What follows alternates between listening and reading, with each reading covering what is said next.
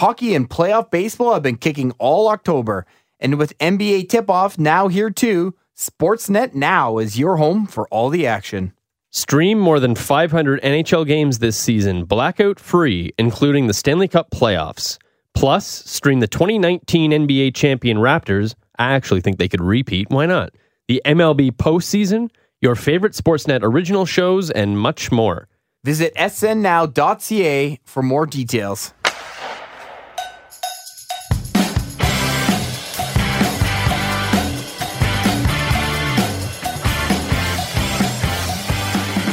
Hey, welcome to the Tape to Tape podcast powered by the Ram 1500 Sport built exclusively for Canadians. All right, Rory, big sports questions for you here to kick off the pod. Let's do it. Who's going to win the World Series that starts tonight, Tuesday, the day we're actually taping this? You know, that's a tough question. You're just happy the Yankees are out. I'm just really happy the Yankees are out at this point.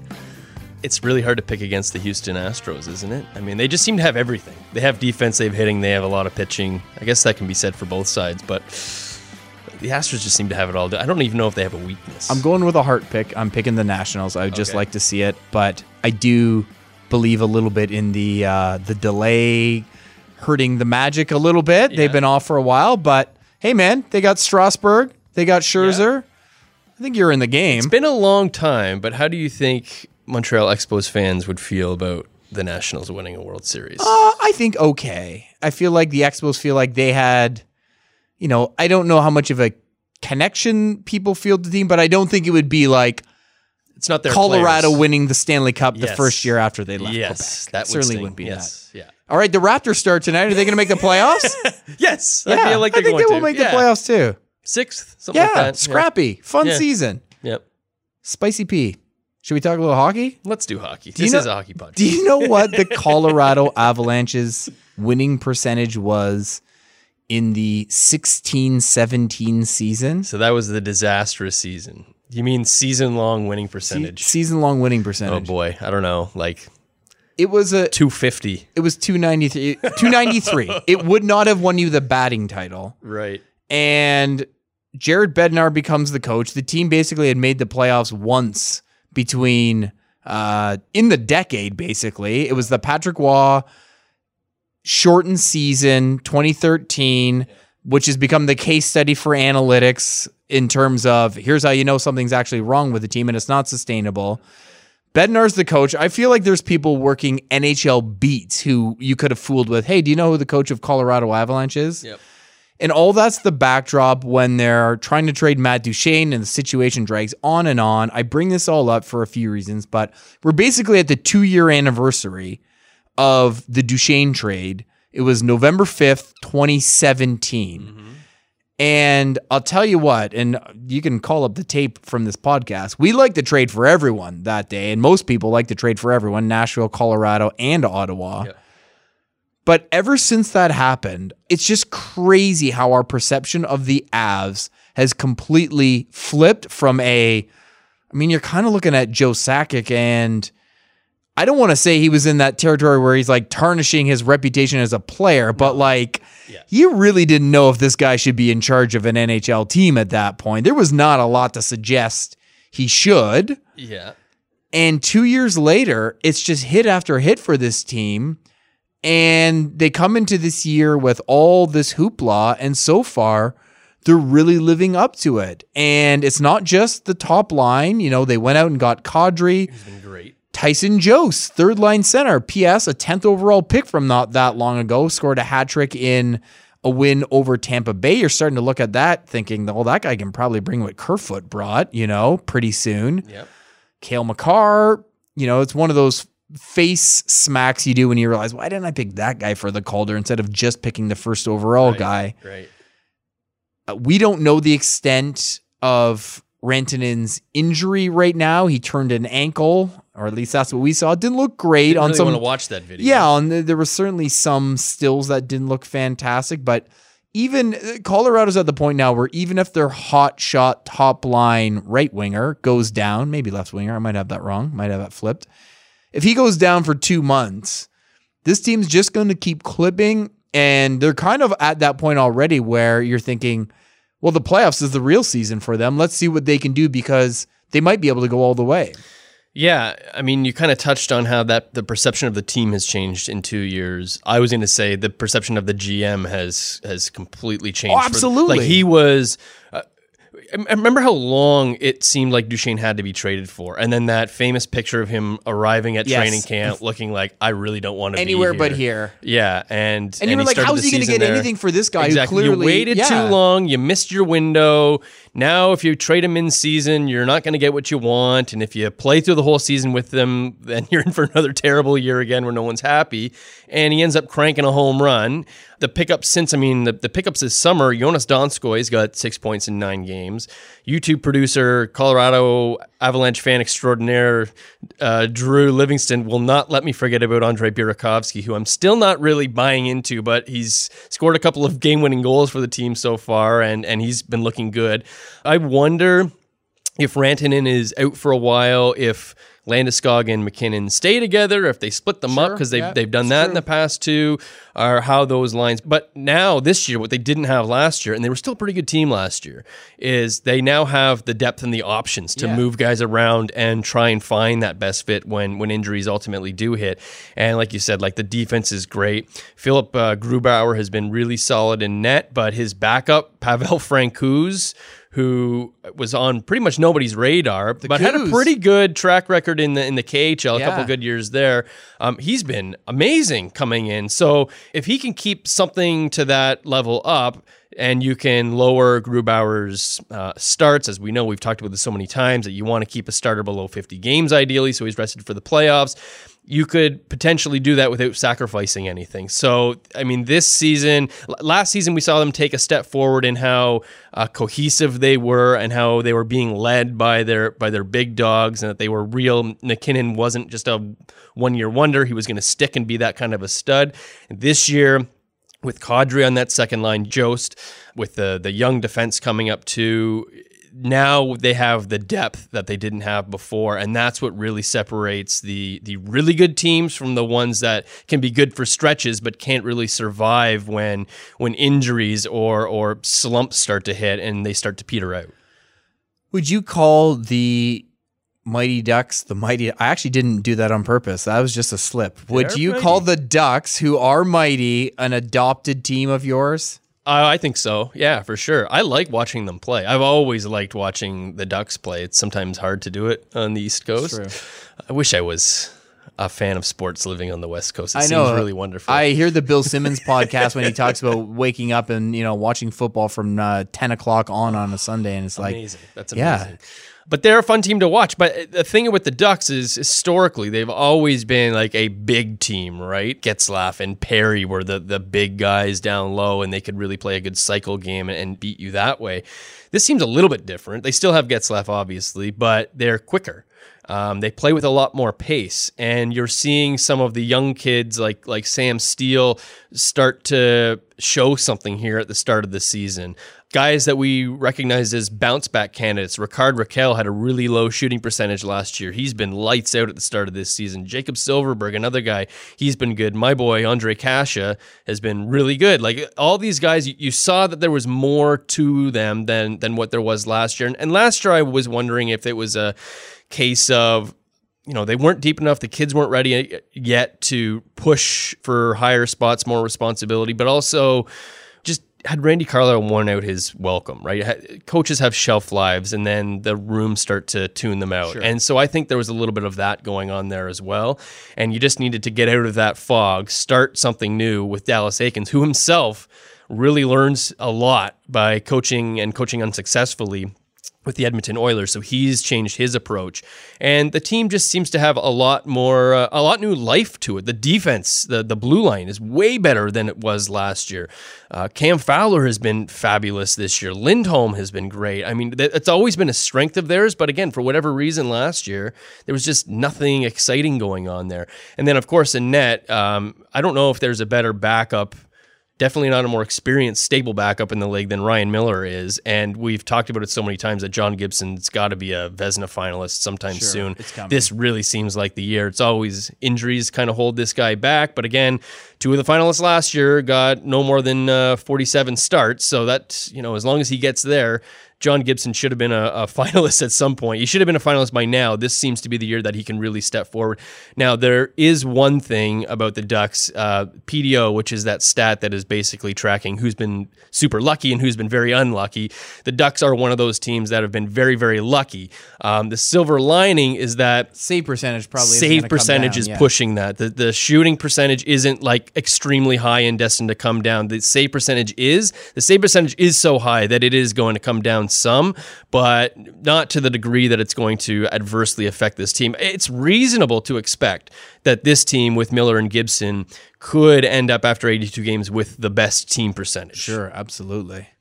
Well, stick around, sports fans. We're going to talk a lot more hockey here. We're going to bring Eric Engels in to talk about the Habs. Been uh, a decent start to the year for Montreal, but uh, as always, a lot of uh, a lot of questions around that team. We're also going to talk a little fantasy in the next segment, and uh, Rory and I are facing each other head to head in one of our pools. So hopefully, we're still talking to each other next week. Stick around. More coming up on Tape to Tape.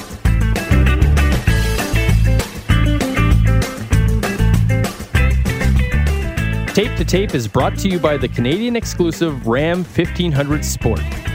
Rory, I used to drive a Ram as part of my uh, summer job as a teenager. I was hauling hay bales around southwestern Ontario, and uh, it was always up to the Ram to get us from A to B. That was 25 years ago, so I'm sure they've come up with some uh, exceptional improvements since then. That's a pretty good summer job right there. Yeah, pretty good summer job. nice and sunburnt the whole time. Pale skin turned red. It wasn't the Rams' fault, though. This full size pickup gives Canadians exceptional capability and aggressive styling from headlamp to tail lamp. But the real statement comes from inside, where an all black interior teams up with heated seats and steering wheel, an available largest in class 12 inch touchscreen media center, where you can check out your favorite podcast, and innovative storage solutions designed to fit your busy life. Your friends might chirp your on ice game. Well, not my friends, but they will most certainly not chirp your road game.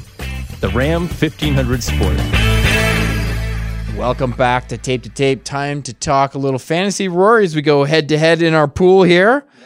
If you are into fantasy sports, if you're into fantasy hockey, uh, make sure you check out the Sportsnet fantasy pool presented by RAM. Go to sportsnet.ca forward slash RAM for your chance to win all kinds of cool prizes, including a RAM 1500 Sport. So, Rory, we're going head to head, but it's early days. We don't really know how these things are going to play out. But in our other pool, the action's already heating up trade wise. I know you're uh, you're jumping in. You're you're trying to make strong moves here for your rebuild. Yeah, so a little background here. We're expansion teams in this draft. It's a long running league, at least 10 years, I think. So, uh, not starting from a position of strength. The guy in first place has like McDavid, Draisaitl, Marchand. Like, it's a ridiculous it team, right? So, yeah. we're not winning anytime soon. So, I've actually had this. This trade offer on the table for a while, and I finally accepted it. Um, giving up my Chris Letang, who's been fabulous and great, and this is why the first place guy wants him, I guess. But kind of thinking he's going to get hurt because he probably averages 60, 65 games a year. And knowing that I'm going to be in this for the long run and doing a rebuild, I was able to get Oliver Wahlstrom, Raphael Lavoie, and Ottawa Senators uh, 21 year old goalie Filip Gustavsson, Yeah. which is a really long term play. You never know flyer. with goalies, right? But it's all about Wahlstrom, who has already played a couple of NHL games this year, started very strongly in the AHL this year before that. Obviously, very highly touted draft pick, great career at the U.S. National Team Development Program. And Lavoie, I'm kind of iffy on, but he's definitely got that natural goal scoring ability, which sometimes just naturally translates into uh, stardom at the NHL level, right? And right now he's crushing QMJHL competition as a 19 year old, so that's a that's a good sign. It's not something that I'm going to. Uh, say makes him a guarantee to hit in the NHL or anything like that, but hopefully he pays off. For me, though, I, it was all about Wahlstrom. I was waffling on this a little bit, trying to get some other guys to make some trades, and nothing was moving. So, like, I'm not winning. I might as well try and go get Wahlstrom while I can. Nice. I I get people asking me about Dougie Hamilton. You look at the way he started the year. I mean, let's zoom out. Look at the way John Carlson started the year. Insane. Yes. But Dougie Hamilton, you know, for a guy we've talked about a lot because he's been traded twice.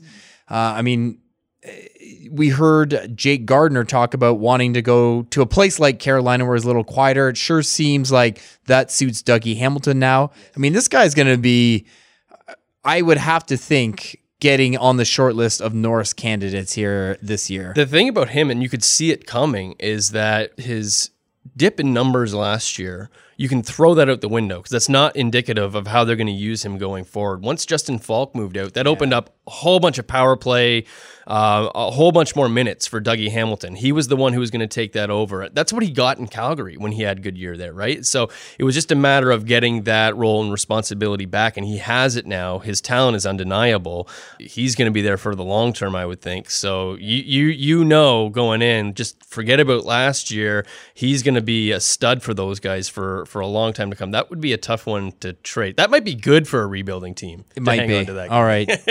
yeah, now you say that. I, I got an offer out there twisting in the wind. We'll see what happens. Ask for the moon and see what happens. All right. Carolina was one of those teams that narrowly edged the Montreal Canadiens in the playoff race last year, ended up going to the final four. We're going to talk about those very same Montreal Canadiens uh, with Eric Engels, our man on the ground in Montreal. So stick around for that. Coming up on the other side of the break, Mr. Engels live from Montreal.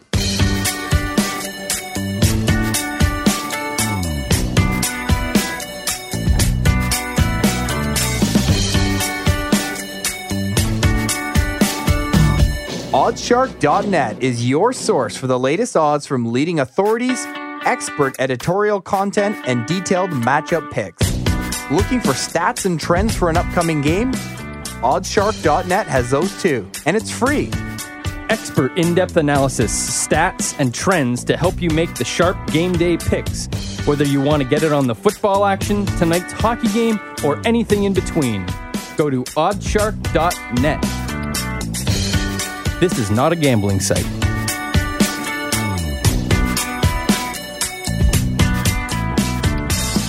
Welcome back to Tape to Tape. Time now for our overtime segment brought to you by Subway.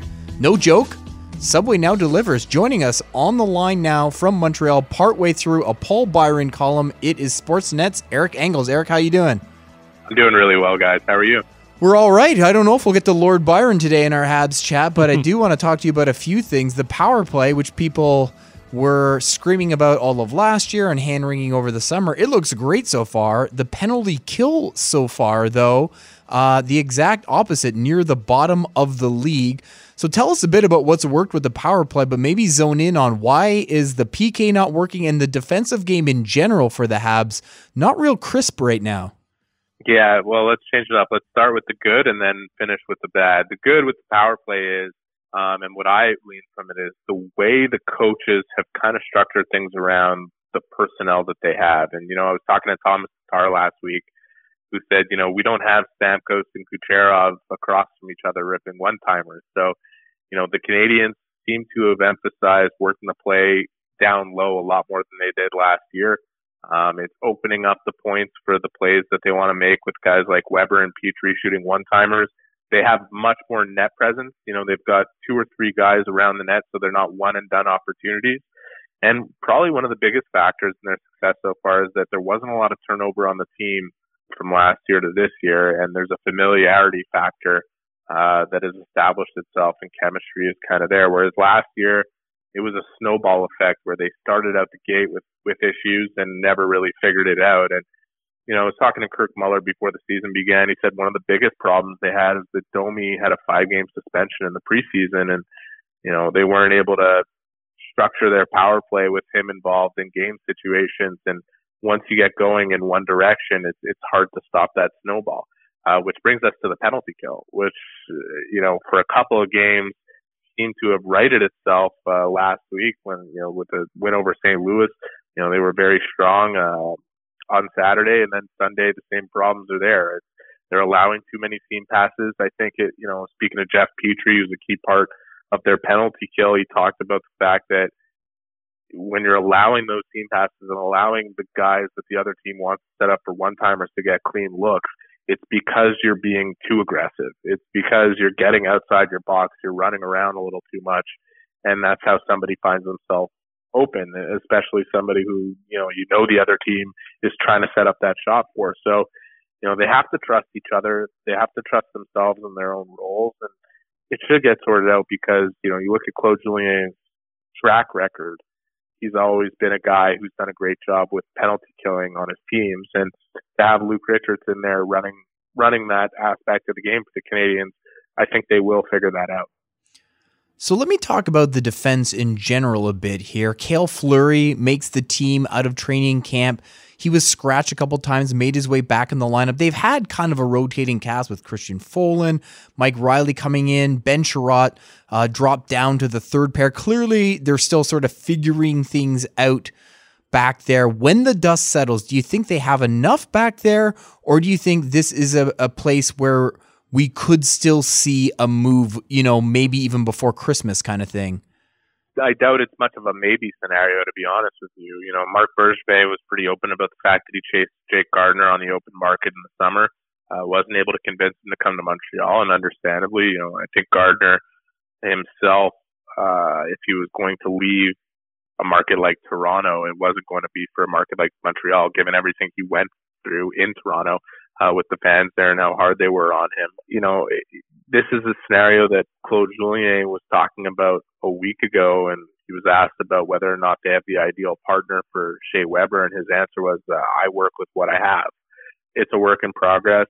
Shea Weber himself and Victor Mete as a pairing, they've been good in parts of the game. They've been not so good in other parts, and they're still figuring it out despite spending two years together uh, on a pairing, or the majority of two years together when Weber wasn't hurt. They have chemistry there. They haven't played their best hockey together. I expect that things tighten up around the league in general. That's going to help a player like Weber, and, and I think Mete has shown some bursts over the last week that you know he's starting to elevate his game. I, I, people forget how long it takes to get going for some players sometimes, and especially as you get older you know, I think it would be hyperbolic to start talking about, oh, well, Weber's done and he's lost a step and he, can't do it. Um, this is a guy that over the last three years, uh, when you look at the, the advanced stats in terms of what he does and in, in not allowing passes to get to the spot in the dangerous areas, um, something that he hasn't been good at through the first nine games of the season. I think that's going to correct itself, um, especially as the game tightens up, as teams get more and more familiar with each other and their systems and the way they need to play to win we see it, you know, every year everybody overreacts the amount of goals that go in at the beginning of the season. Canadiens have allowed 29 in nine games. Not a good statistic, obviously. They've also scored, you know, the fourth most goals in the league. And we know that if there's going to be a correction on one side, there's probably going to be a correction on the other. So I expect this team can tighten up defensively. Uh, they have the parts to do it. Can they improve? Uh, I think so in terms of bringing in somebody from the outside, it's something that they're going to be looking at throughout the season. Whether or not Marc Bergevin is willing to pull the trigger on a deal that has him been a future asset, one of their top prospects, who he's worked so hard in building up that prospect pool, it's really something you have to wonder about because it, will the pressure of making the playoffs, you know, and not missing them for a fourth time in five years force him to do something that he doesn't necessarily want to do? It's something that we're going to keep an eye on from here to the end of the season. So let's move up to the forwards, uh, Eric and. Max Pacioretty's off to a great start in Vegas this year, 10 points in 10 games. And anytime that he's going to go on a stretch of great play like that, Habs fans are going to be looking at, well, what's Nick Suzuki doing? And, and he had a really good preseason for the Habs, just a, a, huge standout. Didn't come as quickly to him once the season started, but he got two goals in his last three games. Um, what have you seen from him to start the season and how he's adapting to actual, real NHL regular season games? I think experience is the best teacher, Rory. You know, like here's a kid that in preseason and training camp showed exactly that main asset that had him become such a highly touted prospect. He's, his brain for the game is tremendous. You watch him, if you isolate on him away from the puck and where he's going and what he's doing, he knows where to be at all times. And that's a huge asset, especially for a player that doesn't necessarily have that explosive stride yet. Um, he's a really good skater. I don't want people to get me wrong. Uh, he just at 20 years old doesn't have that full strength yet to have that explosion those first couple steps. So knowing where to be and being in the right places is a major advantage, especially for a player like that. I think it was an adjustment for him to get onto the wing. I know he played a lot there in junior, but he, to me, is a natural centerman. He thinks the game like a centerman. He plays the game like a centerman. And given what I just talked about, having that kind of not having that explosive stride to start, being stuck on the wing and doing a lot more starting and stopping definitely was an adjustment for him at the beginning of the year. Then all of a sudden the puck goes in, a shoveled backhand by the net and a power play, kind of an easy goal for him and, and the weight of the world comes off his shoulders and the confidence swells and since he scored uh, in that game against I believe it was Minnesota last week, a four nothing win, the couple games he's played since then, you could see a, a much more confident player, a player who's doing the things that he did at the junior level and dominating with. So that's been encouraging. You throw that in, you know, versus Pacioretty with with what Tatar did last year and where he's starting to find his game. You know, it was a good trade, a, a trade that Vegas obviously felt they needed to make, but uh, also a really good trade for Montreal. I think a winning trade for Montreal, both in the short term and the long term. And uh, big part of the reason is because what the Canadiens are going to get out of Nick Suzuki, I think, is a player that's going to have a very long NHL career. And let's talk about another forward who there was a lot of attention around him in the preseason as well, but for very different reasons. Jonathan Drouin uh, was struggling. Um, there were trade rumors, suggestions coming out of that, uh, and he's been great to start the season. Are they still figuring out? Where he fits in the lineup, who he plays best with, and and like is is this real? Is he really finding himself as an NHL player? Are we going to see a step up from Drouin this season?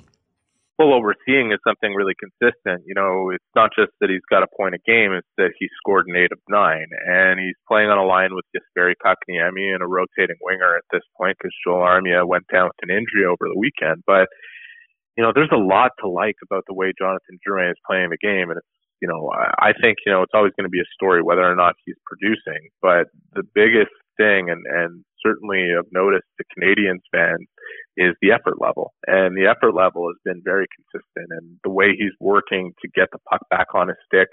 Uh, the way he's working to create turnovers, the way he's working on a forecheck uh, in his own zone, he's not perfect. You know, he never will be. Uh, there will always be a couple of issues in his game, just like anybody else's.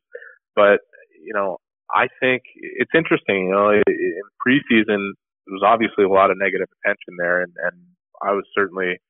Uh, I don't want to put myself in the story here, but at the center of it, I, I wrote something. It was highly critical. I reported that the Canadiens were exploring what the market might be on him um, that potentially if they couldn't find a fit for him in their lineup where where they hadn't really found one, uh, that they could be looking at an addition by subtraction type of situation, which is definitely not what you want to hear as a player. Definitely ruffled a lot of feathers. I don't think the Canadiens were happy about it. I don't think Jonathan Drouin was happy about it. Um, I don't think his agent was happy about it. Um, but at the end of the day, when I look back at that scenario, I don't know that it was necessarily a bad thing for him. And um, you know, I'm not taking any credit at all. I don't want anybody to get it wrong. I'm not taking credit for this drastic kind of turnaround that we've seen at the beginning of the year. But one of the things, because, you know, what I wrote is not the only thing that was written about Drouin, is that the conversation started to get pretty intense around his play in the preseason with him not scoring, with him playing in four of the first six games, which is very rare for a player with over 300 games of experience under his belt, uh, with the general manager saying they expect more. Um, you know, what, what happened was this conversation really started to pick up steam and the Canadiens had to kind of come out and put out the fire. But in behind closed doors, I think it opened up the lines of communication between Julien, Bergevin, Drouin, you know, to give him a vote of confidence behind closed doors to say, we believe in you. We understand that this is a frustrating process right now, but it's time to go out and show what you're capable of. And, you know, I think for him personally, he, he kind of took it as a me against the world situation and turned something really positive out of it. Now, now what needs to be seen is that he will remain consistent and not necessarily in his production, but in his effort from here to game 82. And if he can do that, he's really turned the corner. And if he can do that, it's a huge asset for the Montreal Canadiens, who many of the players in that room believe he's the best player on the team. Well, if you're in any way responsible for him turning around, you'll never have to buy a drink again in uh, in that town. Well, let's just uh, let's just say he's not so mad at me. All right, so apologies in advance. I'll kind of fumble my way through this last one because I'm not even 100% sure what I'm asking, but you referenced Eric. I mean, the Canadiens have missed the playoffs four out of the past five years, as you said. And I'm just curious what your feel is for I guess the feeling around the team in that they're they're in this unique position where they've really kind of done a uh, a quick rebuild on the fly or quick acquisition of a lot of assets. You know, their past two drafts have aged really well. They brought in Nick Suzuki. They all of a sudden have gone from a prospect cupboard that was pretty bereft to one that's, you know, um, probably, you know, top five, top eight in the NHL. Now that said, Marc Bergevin is has been the GM since 2012, and if they they miss the playoffs again, you would think to some degree it's a no brainer that uh, someone else would come in and and try and get things turned around. Do you feel like there's that you know sort of sword dangling over everything, or do you think ownership is more micro focused on look? Uh, the guy's been here almost a decade now, but it's really been only the past two or three years when we've seen some of his best work and we truly feel we are pointed in the right direction. So we're going to still uh, show a little bit of patience here as we try to get to where we want to go. Yeah, I think if anything, Geoff Molson, his owner, has really shown that he trusts Marc Bergevin. And you know, if we were going to discuss a time where he might lose his job, it would have been after that horror show 2017-18 season where the team finished, you know, bottomed out, and um, he made a bunch of moves that just seemed to put them in that position. Um, once Geoff Molson gave him his endorsement at that point, uh, I think Bergevin was really put in a position to succeed because there was only one direction to go in for this team, and that was to continue to build through the draft and build up the prospect pool. Which I think, if you ask the guys who do, you know, draft work and, and guys who do prospect work across the league, um, people that are much more uh, informed on that level than I am being on the Canadiens beat, they'll tell you that the Canadiens have one of the five best prospect pools in hockey, if not rank them higher. And so I think, you know, to think that missing the playoffs this year would cost Marc Bergevin his job, I don't really believe that's the case. Now, if they stink and they miss the playoffs and they're in the bottom third of the league, I think it could. But you know, the, the more interesting part of the conversation for me in the playoff window is really about what this team believes it's able to accomplish. And you know, I, I spent a, a fair portion of preseason asking just about every player and every person in the organization how close they believe they are to being able to compete for the Stanley Cup, or or more to the point, to give me a reason they believe they can win a Stanley Cup this year. And um, a lot of the times, the answer I get or I got was uh, something external. It was look at what the Blues did last year, or if you look at the playoffs and the way the league is set up, anybody can win. Um, what I want to hear is things move along, uh, especially from players like Carey Price and Shea Weber and, and the, the, the older established players on the Montreal Canadiens, is they start to look at internal reasons for why they can win. And once you start to have that happen, that's when you've really taken a step forward. And I think this team is young. I think they learned a lot last year, and the fact that they didn't have much turnover in the off season puts them on a path to uh, act on those learnings this year. So far, it's been up and down. It's been 50-50. It's been pretty much 500. Um, but I think they're capable of more, and I expect that we'll see it as we move forward here. All right. Well, we will see where it goes from the team that uh, missed the playoffs was the best team to miss the playoffs basically last year finished with uh, more points than some of the teams that got in in the west but wasn't good enough to get in in the tight east. Certainly uh, a lot of intrigue as always around the habs. Eric thanks so much for joining us pal. Thanks for having me. Always a pleasure guys.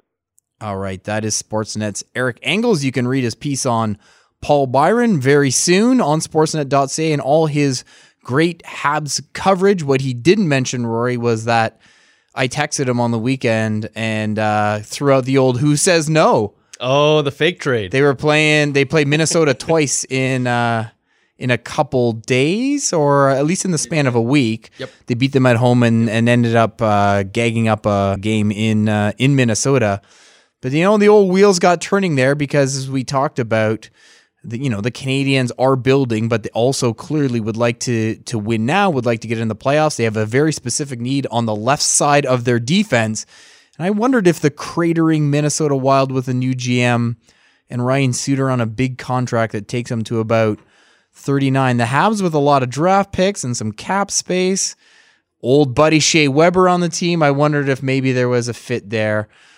That'd be tough to fit under the cap. It would, would it be not? tough to f- seven mil, seven and change. Um, but they could do it, and you know, it'd be a situation where you'd bring in a guy like that and kind of, you know, I think he's the kind of player who probably will age okay, Mm-hmm. and you're hoping to not ask the world out of him as Victor Mete, uh, Romanov down the road. You know, you're you're hoping to you're buying time for those guys to take the lead roles. Um, Eric was lukewarm to the idea. wasn't sure I had uh, struck gold there, but. Uh, Would you play him on the same pair or I think you'd have to just for old time's sake a little bit. I mean, you probably would start that way. Um, but I think ideally, I mean, you know, the Canadiens would, in a perfect world, probably like to be reducing the amount of time Shea Weber's playing, right? I mean, I, I certainly don't think it'd be in your best interest to pretend it was Nashville 2011, right? And you know who would be a great candidate to earn more minutes and soften Shea Weber's load is the minute eater Ryan Suter. Yeah, exactly. Constantly is up near the top of the league in average ice time. Well, it'll be interesting to see what happens on the Dean. He mentioned Jake Gardiner. Sure sounds like they took a run at him in the summer, but as Eric said, if you're Jake Gardiner, you just came out of the zoo that is Toronto. Do you really want to go to possibly the one place that's even nuttier? Maybe not. Speaking of the Minnesota Wild, while you mentioned them there, I'm going to promote another article that's going to be up on sportsnet.ca on Tuesday afternoon and Wednesday. Mark Spector had a Q&A with their GM Bill Guerin, Nice. so maybe he can shed some light on the thought process. I know it was reported on headlines last weekend that he's not going to be rushing to do anything, Yeah. nothing emotional, which makes a lot of sense, right? He's just inherited this team, but um, Wouldn't you love to hear a GM come in and say, "I'm going to get crazy. I'm Oh, just, yeah. I'm just going to act on raw, raw emotion."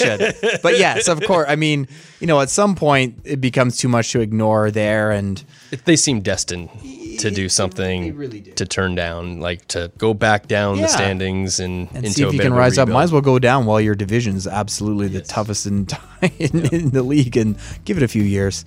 All right, well, we're not going to give it a few years here. We'll be back next week on the Tape to Tape podcast. Until then, you can always follow Rory on Twitter at Rory Boylen, myself at Dixon on Sports. Come by sportsnet.ca for all our coverage of hockey and every other sport. Some great stuff going on in the sports world right now. Check back next week for more glass rattling hockey action on Tape to Tape.